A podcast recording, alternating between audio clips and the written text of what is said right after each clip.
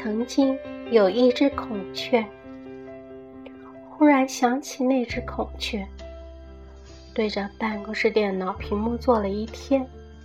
快下班了，我走到窗边，看看是不是还在飘雨。窗外边，三十多层楼的经典国际大厦，仅在一年之间，就已经用它巍峨高大的身姿，将我们的视线。屏蔽在一个几乎只能望到一方天的窄小空间里了。原本我们可以从窗口眺望到远处一座高架桥的，从桥上车辆通行的状况，就能知晓那一刻长江大桥是否畅通。可现在，我只能仰望着这座崭新的赭褐色建筑物，看着它外立面那一条条。像风琴般的白色逻辑线发呆。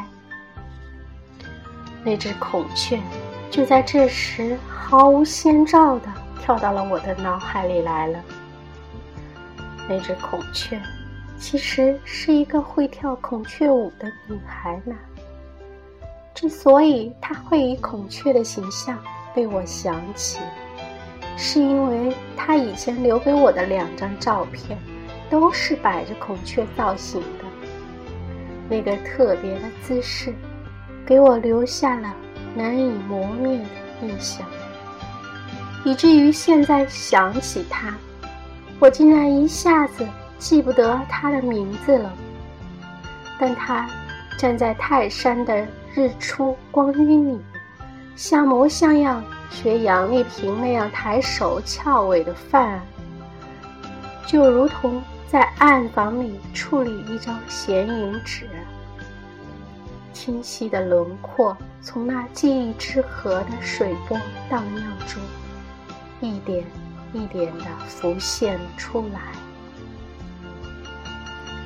他是海院管理系的，比我低一届，跟我既不同年级，也不同专业，也不是我老乡。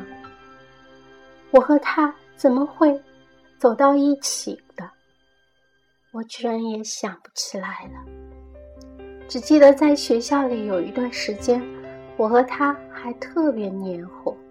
每天晚饭后，他都要到我宿舍来找我，然后两人一起沿着校园的林荫道散步、聊天。他跟我聊他的家。她那喜欢摄影的爸爸，跟我聊她的男朋友，还有她对专业选择的无奈等等。聊的最多的还是她的舞蹈梦。她从小就喜欢跳舞，也有着让人艳羡的傲人身姿和姣好的面容，在管理系，甚至是我们学校里。也是引人瞩目的一朵花儿吧。